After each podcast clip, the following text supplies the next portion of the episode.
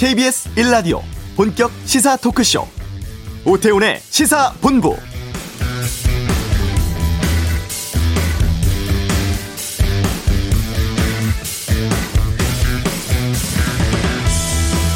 미얀마 군부가 쿠데타를 일으켰고 여기에 맞서는 시민 저항 운동 이른바 봄의 혁명이 일어난 지 오늘로 100일 됐습니다. 시간 지날수록 군부의 유혈 진압으로 인한 참상이 심각한 상황인데요. 무차별 학살이 계속됐고 숨진 사람이 확인된 것만 780여 명에 4,900여 명 가까이 체포되었습니다. 아동과 10대 청소년도 50여 명이 숨졌다고 하죠. 임시정부 격인 민족통합정부는 군부에 대응하기 위해서 시민 방위군 창설에 세를 키우고 있습니다만 군부는 이들을 테러 단체로 규정하면서 강경 대응하고 있습니다. 시민들은 당장 끼니 걱정할 만큼 경기가 어려워지고 있고 이런 상황 속에서 국제사회의 도움의 손길을 바라고 있습니다만 유엔 안전보장 이사회가 지금까지 공식적으로 한 거라곤 네 차례 그저 말뿐인 성명만 낸 것이었습니다. 오태훈의 시사본부 잠시 후 이슈에서 미얀마 상황 좀 자세히 살펴보는 시간 준비하도록 하겠습니다. 자, 권용주의 차차차 5월에 출시되는 신차 정보 좀 알아보겠고요. 2부 정치와투 준비되어 있습니다. 어제 있었던 문재인 대통령의 취임 4주년 특별 연설에 대한 평가, 또 이성윤 서울지검장 관련한 검찰 수사심의 결과, 또 공수처 1호 사건 등 굵직한 정치 이슈에 대한 여야 의원들의 의견 듣도록 하겠습니다. KBS 라디오 오태훈의 시사본부 지금 시작합니다. 네, 미얀마 사태 오늘로 100일 됐습니다. 어, 사태 해결의 기미가 전혀 보이지 않고 있는 가운데 현지에서는 뭐 내전 확대 가능성까지도 좀 나오고 있는 상황이죠. 분쟁 지역 취재 활동하고 계십니다. 김영미 프로듀서와 함께 어, 지금 미얀마 상황 좀 분석해 보는 시간 오늘 갖도록 하겠습니다. 어서 오세요. 네, 안녕하세요. 예. 미얀마 쿠데타 터지고 나서 저희가 계속 현지를 연결해서 상황도 좀 들어보고 어, 어떻게 해결할 수 있을지 어떤 도움들이 필요할지를 좀 알아봤었는데 다시 저희가 좀 현지를 연결하려고 하는데 상황이 참 안 좋아요. 그래서 이제 모실 수밖에 없었고 김영미 PD께서 지금 미얀마 현지에 있는 팀과 계속 취재를 하고 계신다고 들었습니다. 음, 네. 저희 어. 어 미얀마에 이제 해직 언론인이라긴 좀 그렇고 예. 이제 군부가 언론사 분을 다 닫았기 때문에 음. 거기서 어 나온 기자들 중에 몇 명이 같이 이제 취재를 하고 있는데요. 네. 이게 누가 취재를 하는지 또 알려지면 또 그 지금 체포에 열을 올리는 군부가 잡아갈 거 아니에요. 음. 그러니까 그런 걸 다 비밀리에 해서 네. 가명으로 다 활동을 하고 음. 또 위장 다른 직업으로 위장해서 활동을 하고 있어요. 네. 그래서 어 알려지지 않고 음. 또 한국의 기사나 이 사진이 나가더라도 자기 자기 이름을 못 쓰고 음. 그냥 뭐 Eagle, Tiger 뭐 이런 식으로 byline을 쓸 수밖에 없어서 네. 제가 막 나중에 미얀마가 좋아지면 다시 그 이름을 회복해 준다고 음. 달래주고 음. 이렇게 하면서 같이 취재를 하고 있습니다. 네, 그럼 그 현지에서 취재하시는 그 분들, 네. 그 기자분들은 글쎄요, 좀 신분 보장이라든가 이런 부분들이 어떨까요? 좀 가능할까요? 신분 보장을 해줄 수 있는 게 없죠. 국가가 신분 보장을 못 해주고 있는데 어. 멀리 떨어진 제가 해줄 수는 없는 상황이죠. 예, 예. 그럼에도 불구하고 가능한 최대한 취재할 수 있게 어. 어 재정적으로 그리고 또 현지 변호사라든지 예. 그리고 최대한 그분들이 안전하게 취재할 수 있게 음. 어, 같이 지혜를 모으고 있습니다. 네, 그 언론 통제 통제를 넘어서서 언론인들을 체포한다는 소식도 들리고 심지어는 외신 기자들까지도 지금 체포한다는 얘기가 나오고 있던데 맞습니까? 네, 초창기 AP 사진 기자가 2월 달에 체포됐다가 풀려난 일이 있었고 예. 어 근래에는 일본 프리랜스 기자가 어, 체포돼 갖고 아직 풀려나지 못하고 있어요. 음. 그래서 현지 기자나 외신 기자나 취재 활동은 다 불법이기 때문에 네. 형법 505 말하자면 이제 가짜 뉴스 유포죄, 선동죄에 해당하는 법으로 지금 체포가 되고 있습니다. 어. 이게 5년 5년 이하의 그 뭐 징역이, 징역이 되고 예. 음, 그 심지어는 이제 뭐 다른 것까지 이렇게 덮어 씌운데요. 어. 그래서 막 한 열 열 몇 개로 막 늘어날 수도 있대요. 다른 제목까지. 음. 근데 수사 과정이 없대요. 그러니까 네. 그냥 주는 대로 다 받아야 된다고. 그리고 군사법정에서 이게 또 어, 언도를 받고 그러니까 음. 그런 상황에서 지금 양곤에 있는 기자들은 거의 다 체포가 됐거나 아니면 거의 다 음, 해외로 도망갔거나. 네. 그리고 지난 3월 말쯤에 제가 김영미 PD와 전화로 인터뷰를 좀 했었을 때 이거 우리가 어떻게 도와야 될까요? 어떤 일을 하면 좋겠습니까? 그랬더니 그쪽에서 나오는 많은 정보라든가 사진이라든가 기사들이 있으면 여기에 많은 관심을 기울여 주세요. 그게 힘이 됩니다라고 말씀하셨어요. 근데 분쟁 지역 취재도 많이 해보신 경험이 있기 때문에 이렇게 언론인들에 대한 탄압이 심한 경우가 있어요, 이렇게. 원래 군부 독재는 언론인부터 어, 처리를 하죠. 처리를 어, 한다. 그렇죠. 어. 처음에 쿠데타가 나면 항상 어디 학원 가서 배운 것도 아닌데 방송국을 가서 점령을 하더라고요, 늘. 음, 네. 그리고 언론인들을 에, 모아서 자기네에 맞는 기사를 쓰는 사람과 아닌 사람 구분해서 음. 만, 자기네들을 위한 찬양 기사를 쓰는 사람 남겨놓고 아닌 사람은 다 어, 쫓아내거나 아니면 음, 감옥을 보내거나 그렇게 하는 게 정상적인 수순인데요. 어, 미얀마 같은 경우는 그 수가 더 많은 거죠. 어. 우리나라 같은 경우도 언론 통폐합은 있었잖아요, 과거에. 음. 근데 여기는 아예 한, 그러니까 두 군데 남겨놓고 싹 없앴으니까요. 네. 그러니까 거의 언론 전멸을 시켜버린 상황인데 그만큼 이번 쿠데타에 대한 미얀마 사람들의 저항이 컸다고 보여지는 거죠. 음. 초기에는 이제 뭐 대사관이라든가 이런 곳에 많은 시민들이 몰려와서 우리를 도와주십시오. 지켜봐 주십시오. 구해 주십시오. 부탁드립니다. 이런 영상도 공개가 됐는데 그 이후의 상황은 지금 잘 드러나진 않고 있는 것 같습니다. 지금 어떤 상황이에요? 2월 달만 하더라도 이, 이 미얀마 사람들이 10년 동안 민주주의를 한껏 누려가지고 군부에 대한 공포가 많이 없었던 거예요. 예. 특히 젊은 세대들 같은 경우는 어른들한테 그 군부에 대한 공포 이런 걸 전해드렸을 뿐이지 음, 경험한 적이 경험한 없으니까. 적이 없어서 2월 달에 이렇게 시위 나오는 거 보면 축제 가는 분위기처럼 나오고 그랬. 있었던 거였거든요. 예, 예. 사실 이게 정상이죠. 어. 근데 3월 초부터 어, 이 군부가 진압 작전을 시작하고 그 사상자가 나기 시작하면서 어, 젊은 세대들이 어, 충격이 상당한 걸로 보였어요. 음, 어, 사실 어떻게 나라가 이럴 수 있을까 국민들에게 국, 가가 어. 국민에게 총뿌리를 겨눈다는 사실조차 어, 굉장히 충격적이고 저는 예. 이제 취재를 다니면서 많이 봤기 때문에 음. 예, 그 늘상 군부 체제면 그러지 않겠어라고 생각을 했는데 이들은 듣는 이 처음이고 당하는 게 처음인 거예요. 네. 그리고 4월 달 지나서부터 이제 체포 작전이 엄청 심하게 되고 또 진압 작전 또한 군사 작전을 방불케 하는 음. 그런 음, 군부의 반격이 시작되니까 어, 젊은 세대부터 시작해서 무장을 하고 싶어 하는 친구들이 굉장히 많아졌고, 아. 시민들 사이에서도 무장을 해서 저 군인들과 맞서고 싶다라는 생각을 가진 사람들이 많이 나타나기 시작한 거예요. 네. 하지만 워낙에 규모가 다르고 장비도 보니까 플라스틱 그 헬멧 쓰고 막 이렇게 하는 거 봤었거든요. 상대가 될까라는 좀 걱정도 드는데. 어, 전쟁 자체가 사실 정규군이거든요. 예, 미얀마 예, 예. 군대는 그 정규군끼리 이 전쟁을 해도 화력의 차이가 있으면 한쪽이 망하는데 이건 비무장 민간인과 그렇죠. 예, 예. 정규군의 싸움은 굉장히 힘들고 또 소수민족들이 이 병력이 있다라고 얘기를 하지만 음. 소수민족 다 합쳐도 7만밖에 안 되고 그리고 어, 미얀마 정규군은 50만이에요. 차이가 더, 엄청나. 더군다나 네. 미얀마 정규군은 탱크도 있고 전투기도 있어요. 근데 게, 저쪽에 이제 소수민족 쪽에 있었던 그 게릴라들은 그냥 정글에서 있었던 사람들인 거죠. 그리고 음. 지금 많은 그 청년들이 양골에서부터 그 소수민족 있는 지역까지 가서 무장을 하려고 훈련도 받고 그러는데 네. 몸으로 또 할 수는 없잖아요. 이 사람들 무기가 필요한 거예요. 어. 근데 무기는 또 어디서 오겠어요?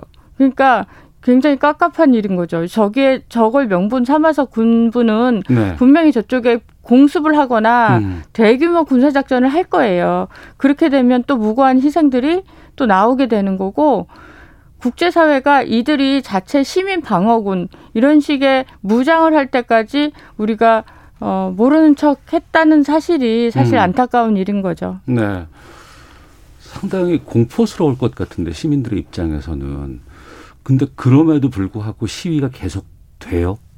저도 참 놀라운 게요. 예. 제 샤프란 혁명 때도 미얀마 취재를 갔었는데 네. 그때하고 지금하고 다른 게 어. 그때는 대규모 시위라고 해도 대도시 주변 대도시 안에서 네. 일어나곤 했는데 지금은 그냥 논 위에서도 시위를 하는 거예요. 농촌에서도 시위가 네, 논, 계속된다고요. 논바닥에서도 하고 또 어디 그냥 허허 벌판에서도 자기들끼리 모여서 하고 무슨 부녀회 모이듯이 모여서도 하고 음.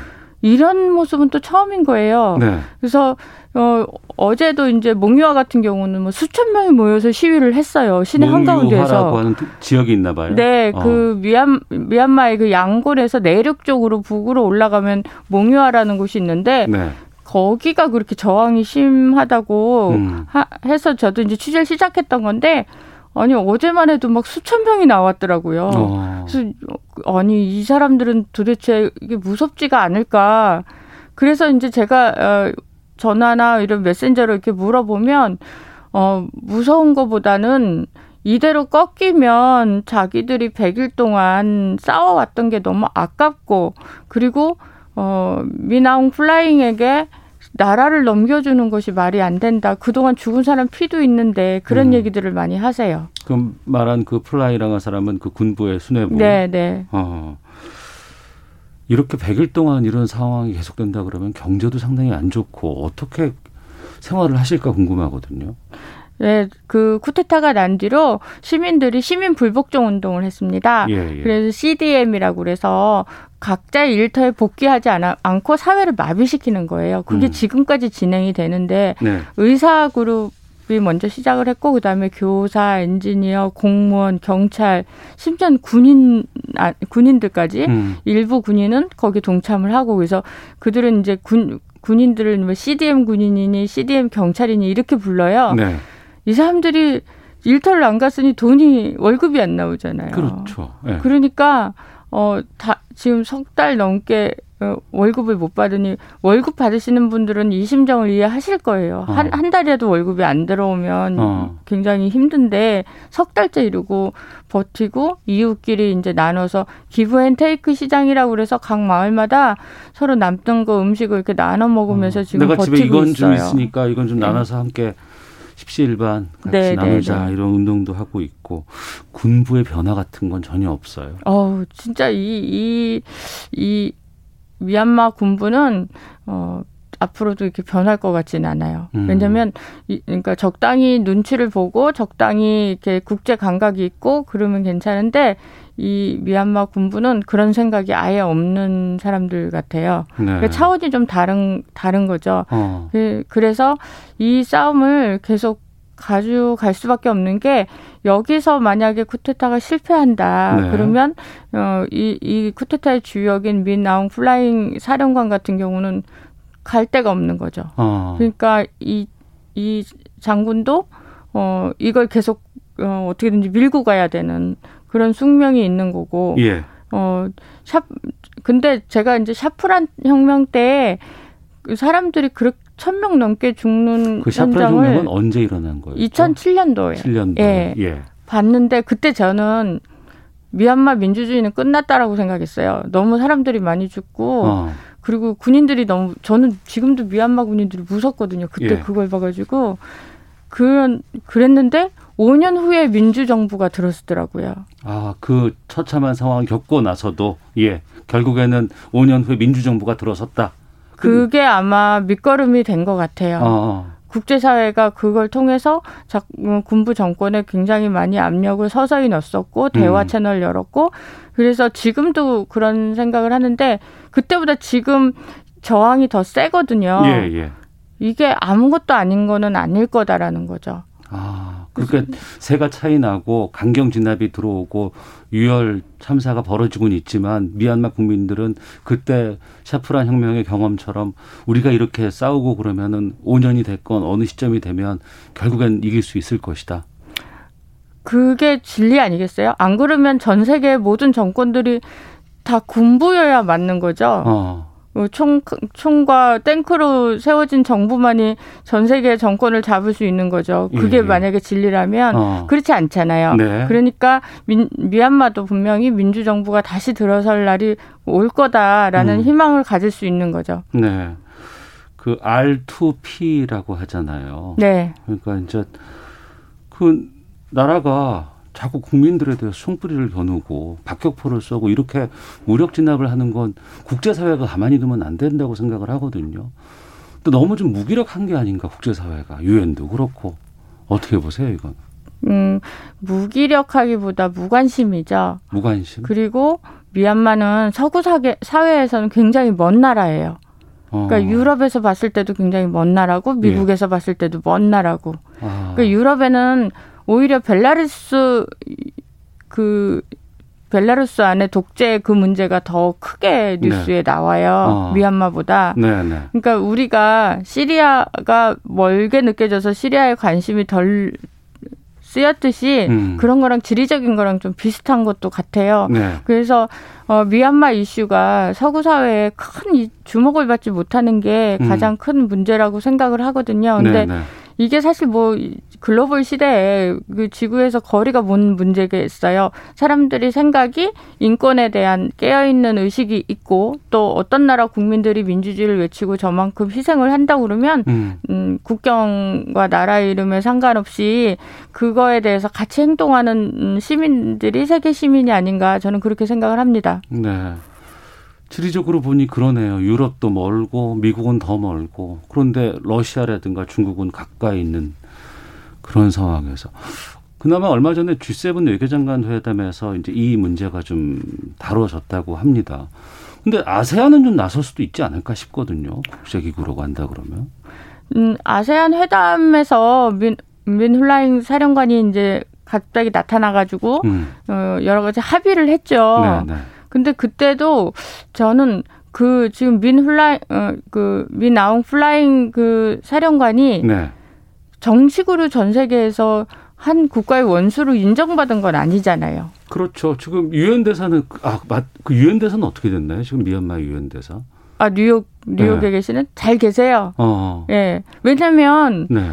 흘라잉 사령관이 음, 그 힘이 없어요. 국제적으로는 어. 네, 어떤 권한이 없단 말이에요. 그 어. 사람을 해고시킬 권한도 없고 음. 그게 없는 거예요. 근데 네. 아세안 회의 때 어, 군복은 안 입었더라고요. 양복 입고 그렇게 막 밀고 들어온 거예요. 내가 미얀마의 대통령이다라고 음. 우기면서 들어온 거잖아요. 네네. 사실 어. 그거를 그 회의 때 같이 이렇게 상대를 해줬다는 건 다른 아세안 국가들이 민훌그 훌라잉 사령관을 미얀마의 대통령으로 대접해 준 거나 마찬가지잖아요. 동남아 국가 연합들에 있는 네네. 사람들이 예. 그렇다 보니 어, 미얀마 국민들 입장에서는 어. 왜 가서 저런 대접을 제가 받아야 되냐 예, 예, 예. 그거에 예. 대한 또 저, 어, 반발심이 또 생기게 된 거죠. 아, 그 반발 때문에 더욱 더 많은 사람들이 나와서 시위를 또 참석하게 되는 여유 생각도 좀 들기도 하고요.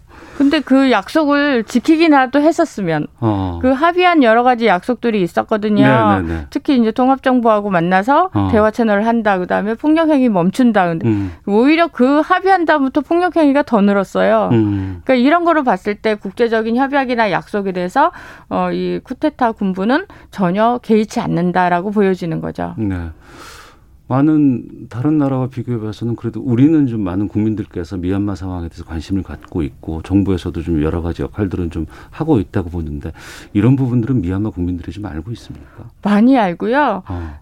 제가 이제 여러 나라 분쟁 지역 취재하고 이 나라가 이렇게 안타까워요라고 말씀드린 나라들 중에 지금 미얀마처럼 이렇게 어, 이렇게 관심을 가진 나라가 없었어요. 음. 그거는 우리 국민들이 그만큼 성숙한 세계 시민의 의식을 갖기 시작했다고 보여지거든요. 예, 예. 그리고 미얀마 사람들도 어, 한국에서 관심을 많이 갖는다는 건 다 알거든요. 음. 그래서 이제 저희 인터뷰 저희 취재팀 이제 인터뷰를 하면 한국과 그러니까 세계 세계 할말 할 말을 좀 해라. 그러니까 관심을 좀 가져달라 그러고 특히 한국에 고맙다 이런 음. 말들을 꼭 넣더라고요. 그래서 예.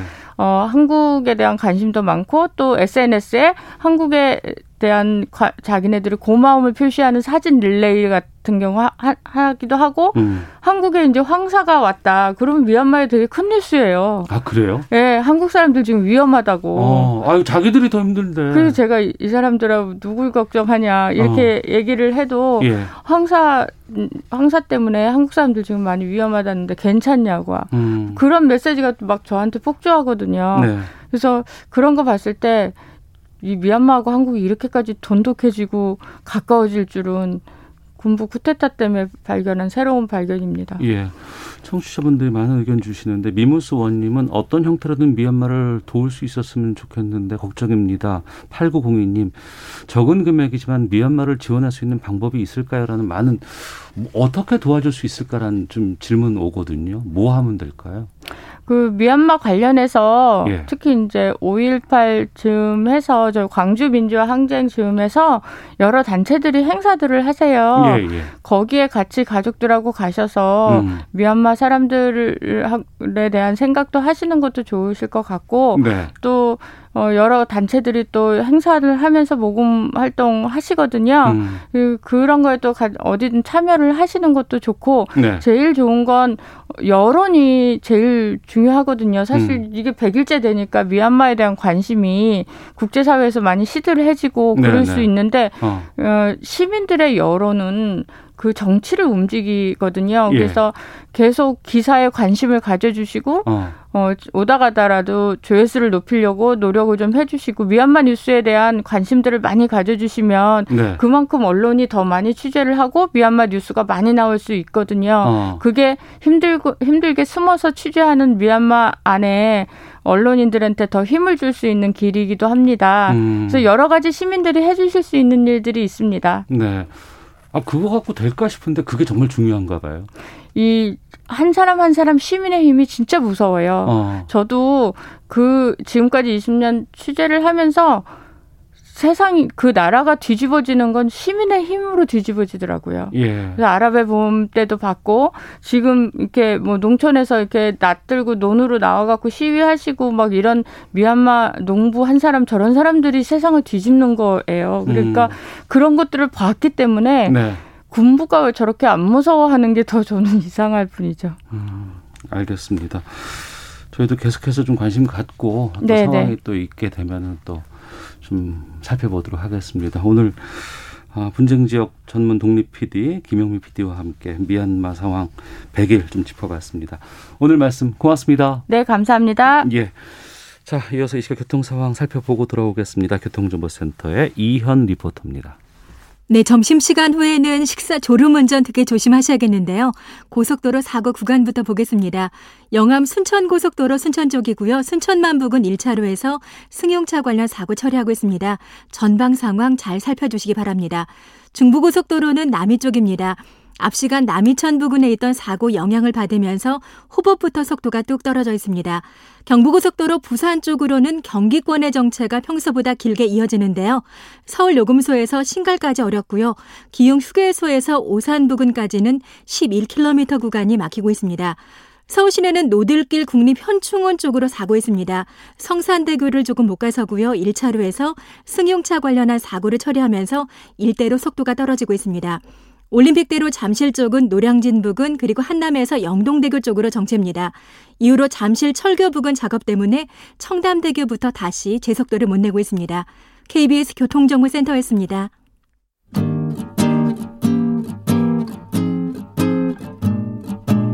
KBS 1라디오 오태훈의 시사본부 여러분의 참여로 더욱 풍성해집니다. 방송에 참여하고 싶으신 분은 문자 9730번으로 의견 보내주세요. 짧은 문자는 50원, 긴 문자는 100원의 정보 이용료가 붙습니다. 애플리케이션 콩과 마이케이는 무료고요. 시사본부는 팟캐스트와 콩, KBS 홈페이지를 통해 언제나 다시 들으실 수 있습니다. 많은 참여 부탁드려요. 네. 코로나 상황 때문에 좀 위축되고는 있습니다만 5월은 가정의 달이고 행사도 많고 나들이도 많이 나가는 그런 시기이기도 합니다. 이때를 맞춰서 보통 자동차 회사에서 신차들을 많이 좀 쏟아낸다고 하는데요. 아, 권영주의 차차차 어, 최근에 신차 소식 좀 알아보도록 하겠습니다. 오토타임즈의 권영주 편집위원 오늘 전화로 만나겠습니다. 안녕하십니까? 네, 안녕하세요. 예. 5월에 신차 출시가 좀 많이 러시가 좀 있다면서요? 어, 최근에 차들이 많이 나오니까 음. 그 소비자들의 반응도 뜨겁고 네. 또 어떤 차 살까라고 하는 질문도 제가 많이 받고 있습니다. 음. 그 중에 지금 관심 있게 많은 주목을 받는 차가 기아 자동차, 뭐 이름은 바꿨지 이제 기아라고 불러야죠. 네. 기아 KH라는 신차가 나와서 인기를 끌고 있어요. 예. 이거 원래 7, 9 나왔지만 8 이쪽은 없었잖아요, 아예. 그래서 7을 없앴습니다. 어. 어 7을 없애고 어 8을 등장을 시킨 거죠. 네. 그러면 7보다 8이 좀 나아야 될 거 아니에요? 더큰 큰 차겠네요, 그러면. 그렇죠. 크기를 많이 키웠고요. 어. 어, 기본적으로 지금 우리나라에서 가장 지금 소비자들의 관심이 많이 몰린 시장이 네네. 준대형급입니다. 준대형급. 어. 네, 그러니까 이제 소비의 고급화가 많이 이루어진 거죠. 예. 그러다 보니까 이제 그쪽 시장에 좀 들어가자라고 해서 만든 건데, 음. 어, 가격이 지금 3,200만 원부터 4,500만 원까지. 예. 그리고 이제 LPG 엔진도 독특하게 들어갔어요. 음. 이거는 이제 3,200만 원에서 3,600만 원 사이. 예. 하이브리드도 있습니다. 어. 이거는 이제 3,700에서 4,300만 원 사이. 그러니까 평균은 3천만 원 후반, 4천만 원 초반. 예. 이렇게 가격을 내놓고 지금 엄청나게 인기를 끌고 있어요. 예. 우리가 보통 차량한다 그러면은 차량을 나누는 기준 보면 소형차, 중형차, 대형차 이렇게 나누잖아요. 예. 그리고 뭐 SUV하고 RV는 따로 좀 빼놓고 이렇게 하고는 있는데 그러면 이건 대형차, 준대형급으로 봐야 되는 거죠? 사실 그 준이라는 용어가 어. 자동차 회사가 만들어낸 용어예요. 아 그래요? 이게 자동차 분류법에 준은 없습니다. 어. 말씀하신 대로 그냥 소형, 중형, 대형이에요. 예, 예. 예전에 우리가 이제 어, 지금 준중형 차라고 부르는 차들이 나왔을 때 어. 중형에 가깝다. 네. 라는 마케팅 용어로 준을 썼는데 네. 그게 지금 시장에서 인식이 돼서 어. 준대형 세단 이렇게 얘기하고 있는 겁니다. 이쪽 시장을 보면 아무래도 이제 현대자동차 그랜저가 많이 팔렸죠. 예. 그 뒤로 이제 지금 K8이 나와서 인기를 끄니까 뭐 현대자동차도 마냥 있을 수가 없어서 음. 그랜저 연식 변경을 내놨죠. 그러면서 다시 판촉에 돌입했습니다. 이게 양사가 외형적으로 보면 하나의 기업 같지만 네. 어, 한 지붕 안에서 두 가지가 경쟁하는 거예요. 어. 그래서 가급적 서로 영역을 침범하는 걸 좀 피하자. 네. 그러다 보니까 이제 우리가 차종을 겹겹이 쌓아서 어. 어, 그렇게 그물을 쳐놓으면 예. 수입차로 넘어가는 소비자를 조금 더 막을 수 있지 않겠느냐라는 차원으로 이런 고급형 대형차들을 세분화시키는 겁니다. 음, 아니 소비자 입장에서는 뭐 다양한 선택지가 있어서 좋긴 할 것 같은데 문제는 네. 지금 반도체 구하기가 힘들어서 차 못 만든다. 그리고 공장까지 지금 중단한다고 하는데 괜찮습니까?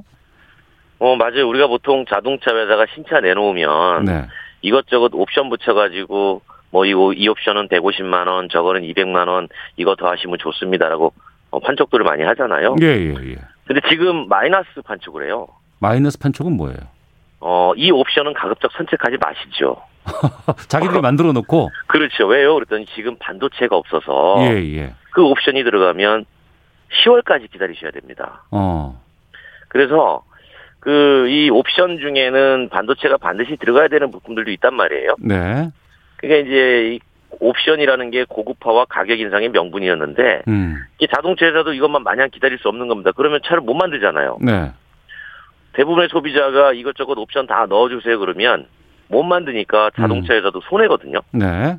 차라리 옵션을 빼고 선택하시죠. 음. 그러면 빨리 받을 수 있습니다. 네. 이렇게 지금 얘기를 하는 중이에요. 이게 반도체 대란이 음. 어, 자동차 산업 역사상 최초로 마이너스 옵션 세상을 만든 겁니다. 네. 이게 언제까지 갈까요? 어, 올해 하반기까지는 간다고 봐야 돼요. 왜냐하면 지금 반도체가 많은 분들이 이해하시는 것 중에 뭐 MCU라고 하는 뇌에 해당되는 것만 부족하다고 생각하시는데 네. 그게 아니라 이제 팔다리 같은 데도 다 들어가요. 음. 자동차 여기저기 어, 많이 들어가는데 그런 것도 지금 조금씩 다 부족해서 네. 이게 섣불리 해결될 수 있는 여지가 별로 없죠. 왜냐하면 새로운 사업자가 뛰어들거나 아니면 기존의 사업자가 많이 만들어야 되는데 음. 기존의 사업자가 많이 안 만듭니다.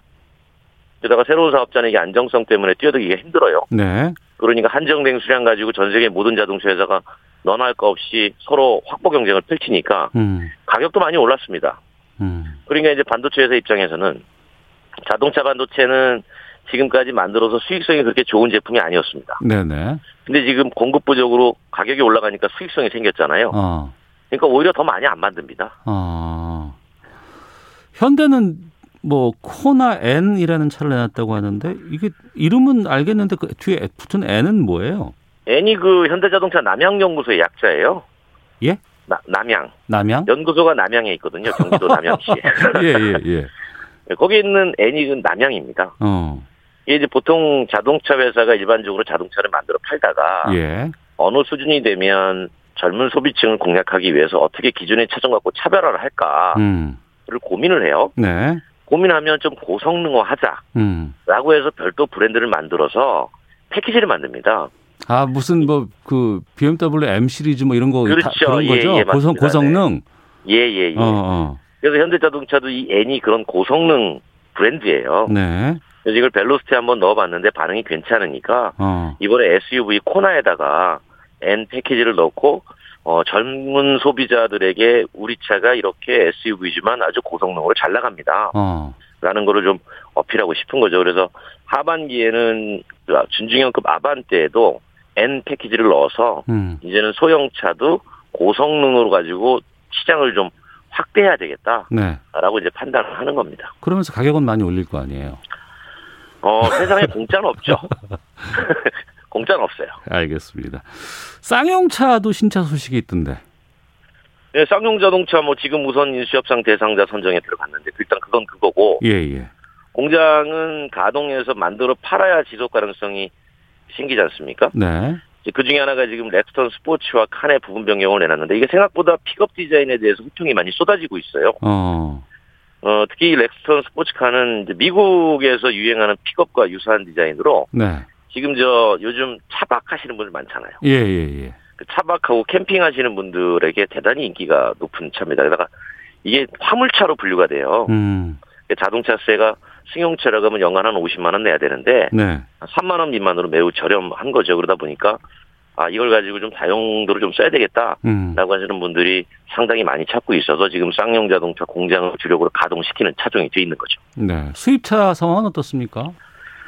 S클래스가 한국에 들어왔는데 벤츠. 예. 아시겠지만 이 S클래스가 중국, 미국에 이어서 우리나라가 세 번째로 많이 판매되는 시장입니다. 제가 지난번에 말씀드렸죠. 어. 벤츠 독일 어, 대표가 네. 어, 한국에만 오면 머리를 아주 많이 숙이고 다닙니다. 고맙다고. 음, 음. 인구 대비 가장 많이 팔리는 거죠. 인구 대비 가장 벤츠가 많이 네. 팔리는 나라다. 중국하고 미국 다음에 우리나라니까 어. 중국하고 미국 인구 고려하면 네네. 어마어마하게 팔리는 거예요. 어. 그리고 올해 들여올 물량은 이미 사전 예약으로 판매가 끝났습니다. 이미 다 끝났어요. 이젠 돈 주고도 못 사요? 그렇죠. 어. 자, 신차 내놓습니다라고 시작했더니 바로 끝났어요. 아, 그렇구나. 네, 그런 정도로 이 소비의 고급화가 네네. 네. 지금 자동차의 소비 고급화가 많이 이루어지고 있다라는 것이 음. 소득이 점점 증가하면 네. 자동차 수요도 상당히 고급화되는 경향이 있긴 한데 어. 우리나라 같은 경우에는 이제 소득 증가도 있지만 기본적으로 예. 자동차를 고급 차를 선택하는 비율이 상대적으로 다른 나라 대비 좀 높은 편이다라고 볼 수가 있는 거죠. 음. 코로나 상황 때문에 많은 분들이 힘들고 어렵고 그렇군 합니다만 또 있는 분들은 또 많이들 또 잘 되나 봐요. 자, 그 지금 뭐 수입차랑 뭐 현대 기아차, 뭐 쌍용 소식도 좀 들어봤습니다만 현대 기아차는 좀 요즘에 많이 판매가 되고 있는 거 그렇죠. 다른 회사들은 어때요 지금? 국내 다들 어렵습니다. 잘 어. 아시겠지만 한국 GM은 지금 노사 갈등 겪고 있고 네. 르노 삼성도 마찬가지고 쌍용은 지금 어, 뭐 보도에 나오는 그런 상황처럼 지금 심각한 상황이고. 음. 근데 이럴 수밖에 없는 이유가 외국계 기업은 국내에서 만드는 차종이 많지가 않습니다. 네. 그리고 대부분 본사에서 다른 공장에서 만드는 걸 수입해서 팔다 보니까 어. 국내 소비 트렌드에 대응할 때 한 발 늦어요. 어, 그러면 결국에는 뭐 르노 삼성이나 한국 GM 같은 경우에는 국산차로 보기도 애매하네요. 그러면.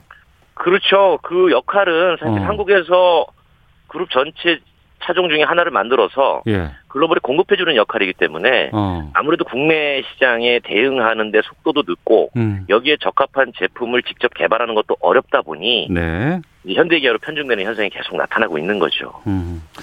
알겠습니다. 5월의 신차 상황 좀 살펴봤습니다. 권영주의 차차차 오토타임즈 권영주 편집위원과 함께했습니다. 고맙습니다. 감사합니다. 예. 잠시 2부 정치와투 준비되어 있습니다. 문재인 대통령의 취임 4주년 특별연설 평가 또 이성윤 지검장에 대한 검찰 수사심의 기소 결정 여기에 대해서 현직 여야 의원들의 의견 듣는 시간 준비하도록 하겠습니다. 2부에서 뵙겠습니다.